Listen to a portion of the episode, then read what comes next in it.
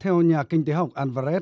quyết định thắt chặt chính sách tiền tệ của Mỹ bằng cách tăng lãi suất cơ bản sẽ mang lại những tác động tiêu cực đến sự phục hồi kinh tế của một số quốc gia, đồng thời làm tăng chi phí tài chính và gây ra những tác động tiêu cực rộng rãi hơn trong dài hạn.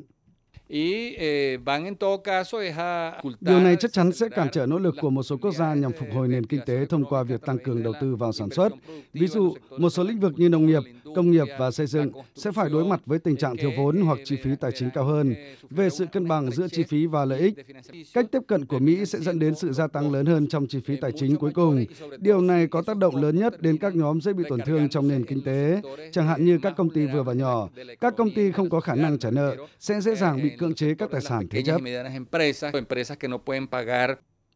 Theo nhà kinh tế học Alvarez, cán cân thanh toán của nhiều nước có thể sẽ rơi vào trạng thái thâm hụt do các dòng vốn đầu tư tháo chạy. Trong khi đó, giá dầu, giá lương thực tăng cao sẽ đẩy một số nền kinh tế đối mặt với thực trạng nợ nước ngoài ngày càng nhiều hơn. Với việc cán cân thanh toán trở nên xấu hơn, một số nền kinh tế sẽ buộc phải bán lại các tài sản ở khu vực công như cơ sở hạ tầng, nguồn tài nguyên, khoáng sản, đất đai để có thể có được các khoản vay khác nhau.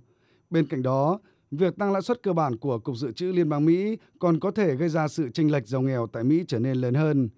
Trước đó, ngày 4 tháng 5 vừa qua, Cục Dự trữ Liên bang Mỹ đã quyết định tăng lãi suất cơ bản thêm 0,5% lần đầu tiên sau hơn 20 năm. Với quyết định này, Cục Dự trữ Liên bang Mỹ đã chính thức nâng lãi suất cho vay ngắn hạn từ biên độ 0,25 tới 0,5% lên mức biên độ 0,75 tới 1%. Ngoài ra, trong bối cảnh các biện pháp phong tỏa do đại dịch COVID-19 ở Trung Quốc có thể sẽ tiếp tục làm gián đoạn chuỗi cung ứng, đồng thời cuộc khủng hoảng tại Ukraine sẽ tạo thêm áp lực và gánh nặng cho nền kinh tế Mỹ, Cục Dự trữ Liên bang Mỹ cho biết có thể sẽ có thêm những đợt tăng lãi suất cơ bản tiếp theo. Những động thái này được đánh giá là nhằm nỗ lực kiểm soát tình trạng lạm phát tồi tệ nhất ở Mỹ trong vòng 40 năm qua.